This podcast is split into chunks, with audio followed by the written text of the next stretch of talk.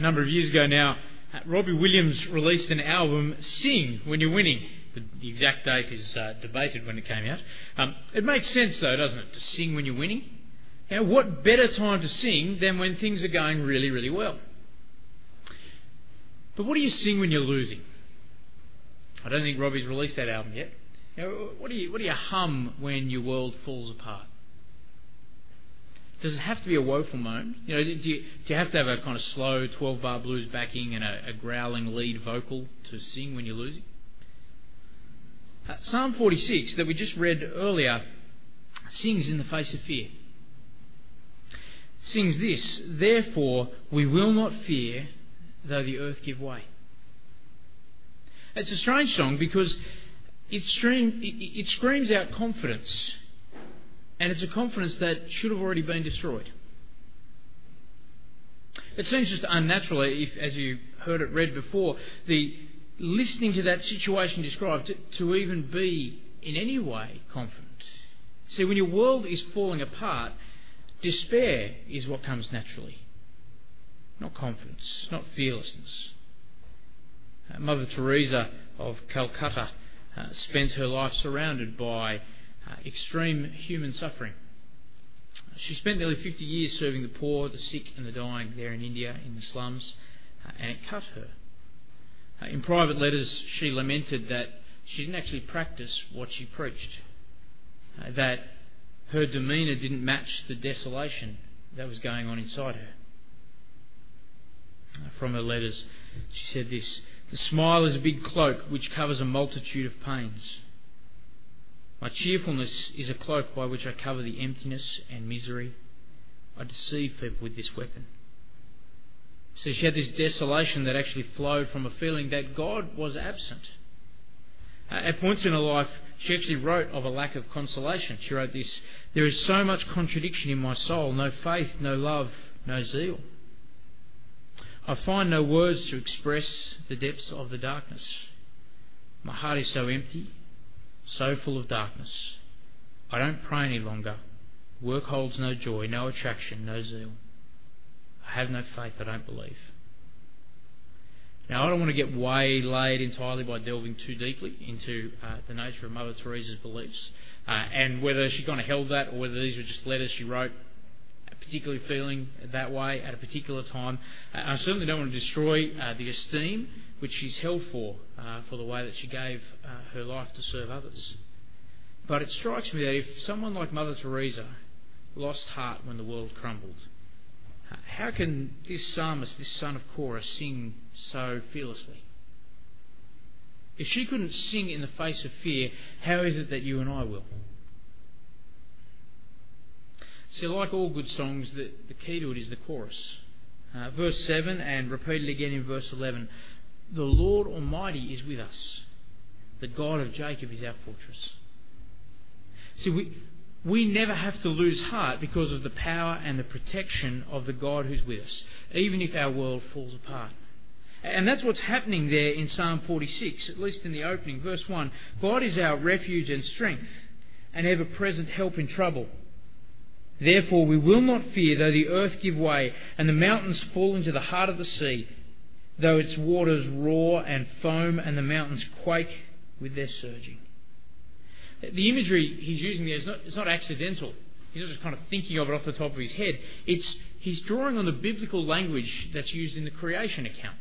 Uh, in the beginning, when, when God spoke the world into existence, you can look at it later in Genesis 1, he dealt with water. Uh, seas and oceans in, in Hebrew thinking uh, are symbolic of chaos.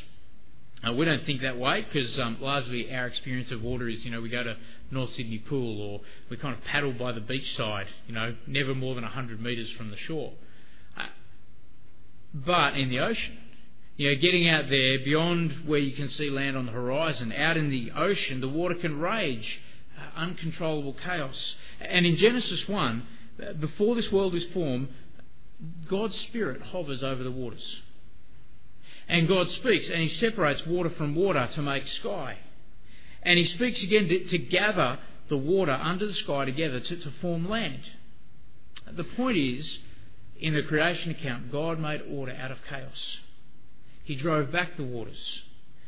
Uh, and so later, when we read in Genesis 6, if you, if you know that part of Noah and the flood, what's going on there is the reversal of creation. That the water is coming back, reclaiming the land.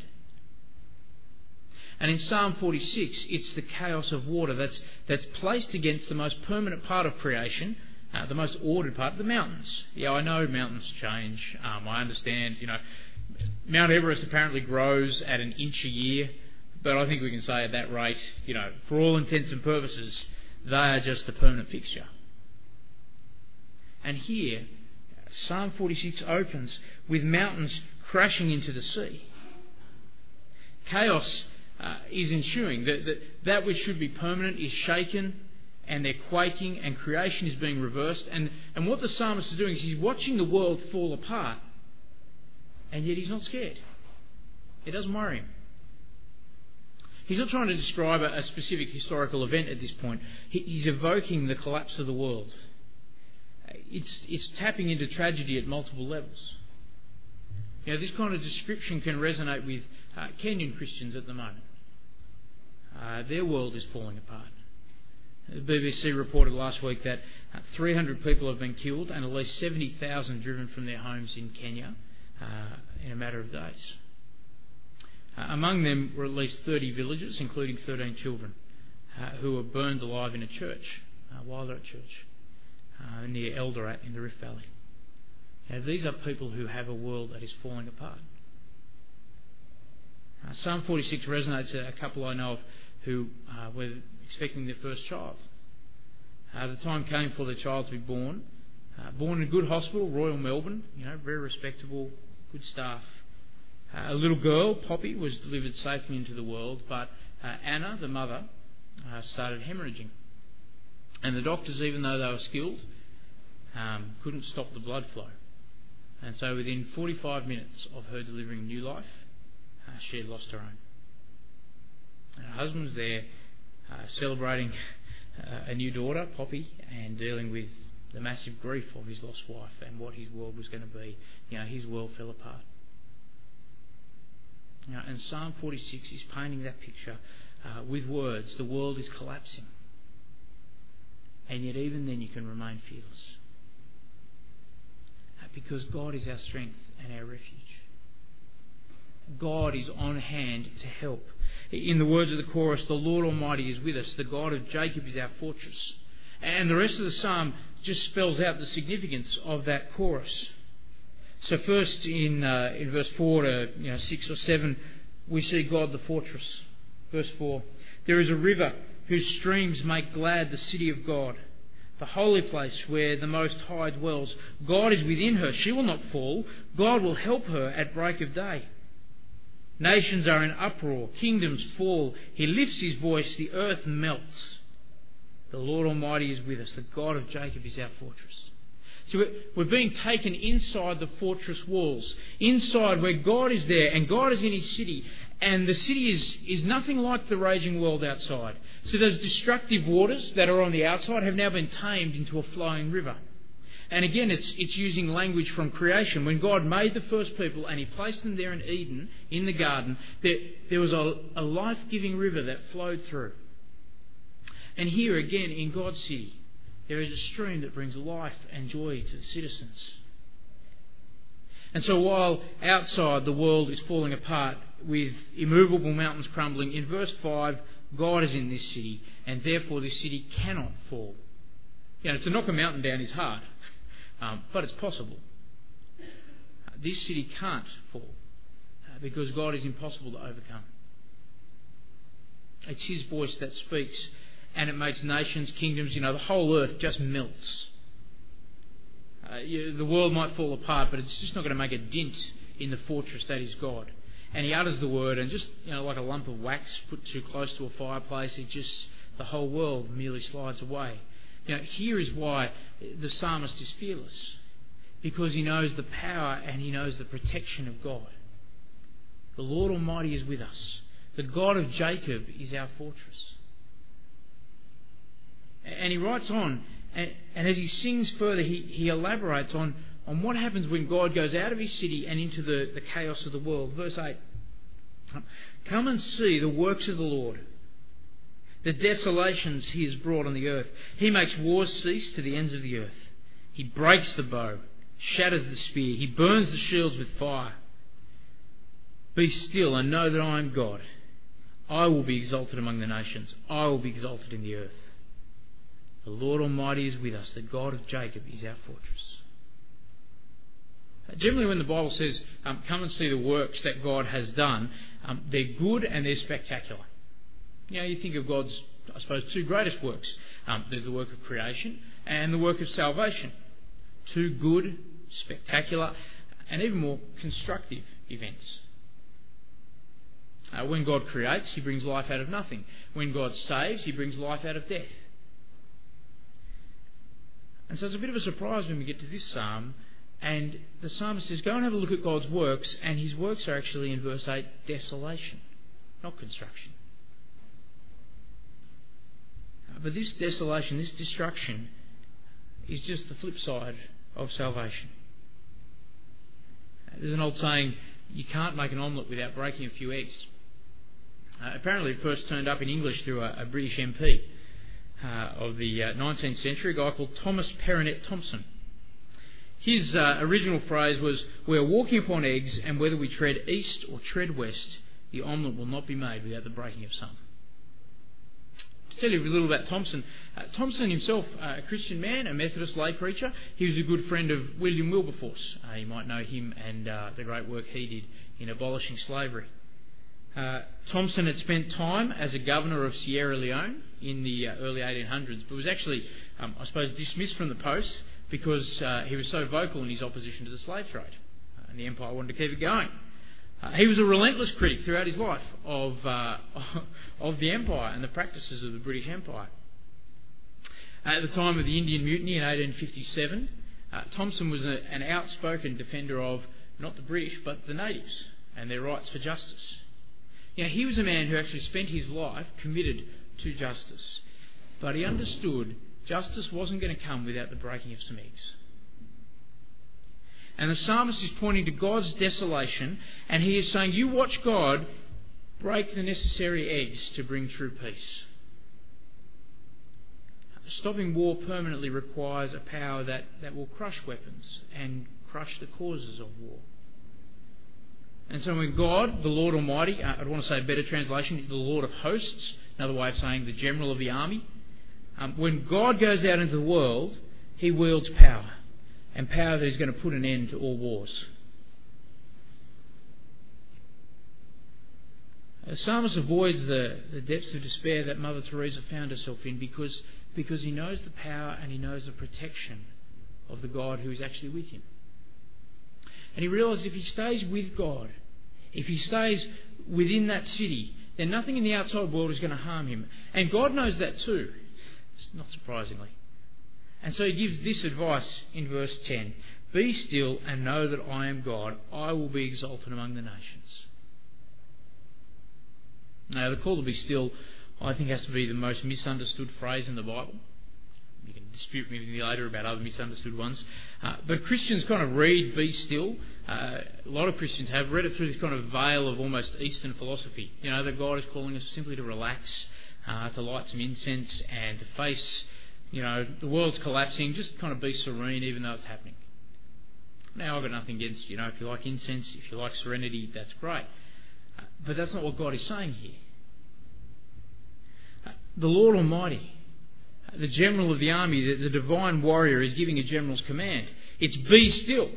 You know, leave off, quiet, stop what you're doing. Uh, it's not spoken as a, a, comfort for the harassed people hiding in the city. It's a rebuke to the world and the whole of creation that rages against him. Now, God's not encouraging people, oh, just chill out and relax. He's actually calling everyone, you and me included, to actually fall in line and recognise He is God and that everyone needs to acknowledge him as the one who has the highest place. You see, in, in face of the world collapsing, what our hope is, is, is not for man's needs to be met, but for God's glory to be seen. That God might do this, that, that He might work for His glory, yeah, it'll offend our pride. You know, the part of us that, that longs to be the most important, to, to kind of sit in His throne, that part of us won't like it.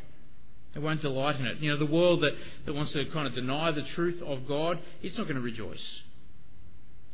But for those of us who recognise that God is God and that He deserves to be treated as God, are actually going to be thrilled at the time when He comes and is so exalted that every nation across the, the world stops fighting and actually looks at Him and can no longer fight. See, God is a mighty fortress. And those with Him with him can, can afford fearlessness. But those outside the city, will, well, those raging against him, they need to hear that warning be still. They need to recognise God's right to, to call the shots. The Apostle Paul, uh, his life could be called many things, but never dull. Um, he was arrested one time for preaching Jesus in Jerusalem, and so uh, he appealed to the highest authority he could. He was a Roman citizen, so he said, I'll go to Caesar, I'll go to the emperor, and he can hear my case. So, the slave gallery he was uh, travelling on, though, uh, things didn't go smoothly, got blown off course. So, the captain thought, we've got to make up some time here. And so, instead of uh, being forced to winter in a, in a, port the captain thought was unsafe, um, despite Paul's warnings, uh, the ship tried to make up ground by travelling through dangerous waters. Uh, the gamble didn't pay off. Uh, the ship got caught in this kind of raging storm. They lost control. Um, the storm was raging on and on.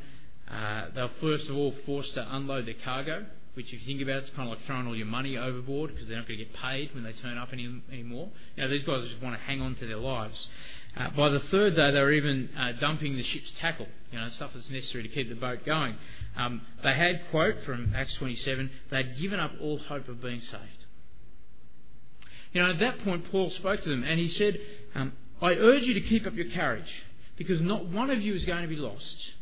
Only the ship is going to be destroyed. Last night, an angel of God, uh, the God whose I am and whom I serve, stood beside me and said, Do not be afraid, keep up your courage. Now, great words in a storm. Doesn't, doesn't mean the storm stopped. Uh, and so later on, the, the ship uh, continued going on, it was becoming dangerously close to the rocks. And sailors, experienced sensible sailors, they feared for their lives. They had a choice. Uh, will I listen to Paul's words or will I just jump on the lifeboat? So they uh, pretend they're going out the back to lower some anchors and uh, they drop a lifeboat. Paul calls the centurion and the soldiers who are on board and just says, Unless those men stay with the ship, you cannot be saved. So his point was there is safety if you stick on the side of the Almighty God, if you obey Him. But you, you go outside of Him, well, there is no security. Even if you think you've a better plan, to go against God is actually not safe.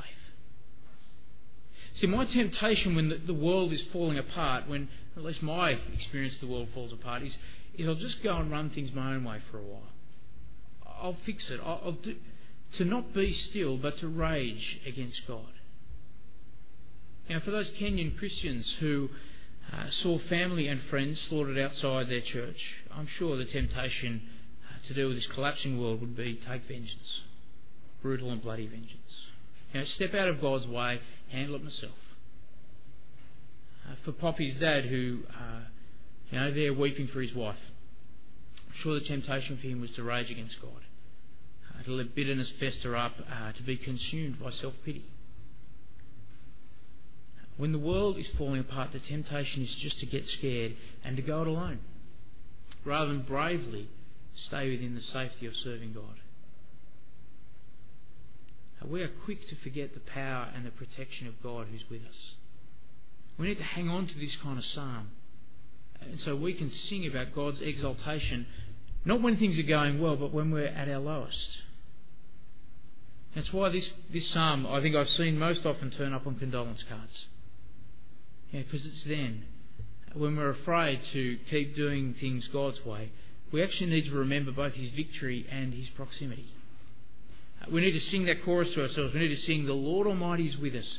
The God of Jacob is our fortress. Uh, because God's victory is complete. Uh, he has crushed every one of our greatest enemies our great enemy of sin that, that tempts us to, to wander off and exalt ourselves, well, you know, Jesus destroyed that uh, after living the perfect life. Our enemy of death, a consequence of sin. Jesus has destroyed it. Uh, he died, but he couldn't be held.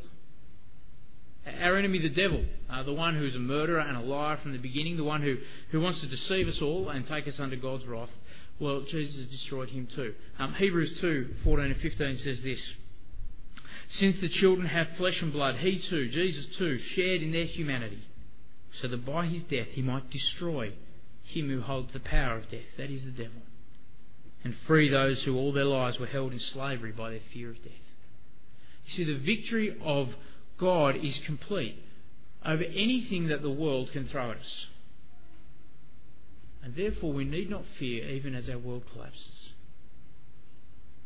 Uh, we also have his proximity, his closeness. Uh, when Jesus told his friends that he was going to have to leave them, he gave them this comfort in John 14. Uh, the counselor, the Holy Spirit, whom the Father will send in my name, will teach you all things and remind you of everything that I've said to you. Peace I leave with you. My peace I give you. I don't give as the world gives. Don't let your hearts be troubled. And do not be afraid. And again, when he ascended up into heaven, he told them, Surely I'm with you always, right to the very end of the age. See, God is not a distant God. He's not. He's immanent. He's not, not some kind of cosmic clockmaker who's disappeared. No, no, he's so close that he dwells in every believer. Uh, the psalmist sang when he faced fear. The world collapsed, but he didn't lose heart because God, the Lord of hosts, was with him. And I want to say this is not a psalm that you kind of put on the shelf and when the nuclear holocaust happens you dust it off and go, oh, now I've been waiting for a time when the world would collapse. I can sing this psalm.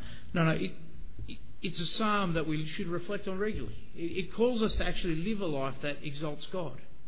It calls us to shelter in Him. Yeah, it's not a guarantee that life's going to be comfortable. Uh, but it does mean uh, we read earlier uh, Paul saying in 2 Corinthians 4, we're going to be able to say, we're hard pressed on every side but not crushed, perplexed but not in despair, persecuted but not abandoned, you know, struck down but not destroyed. We might outwardly waste away, but inwardly will be renewed day by day. That we don't need to lose heart because of God. And Martin Luther used the German word Anfechtungen.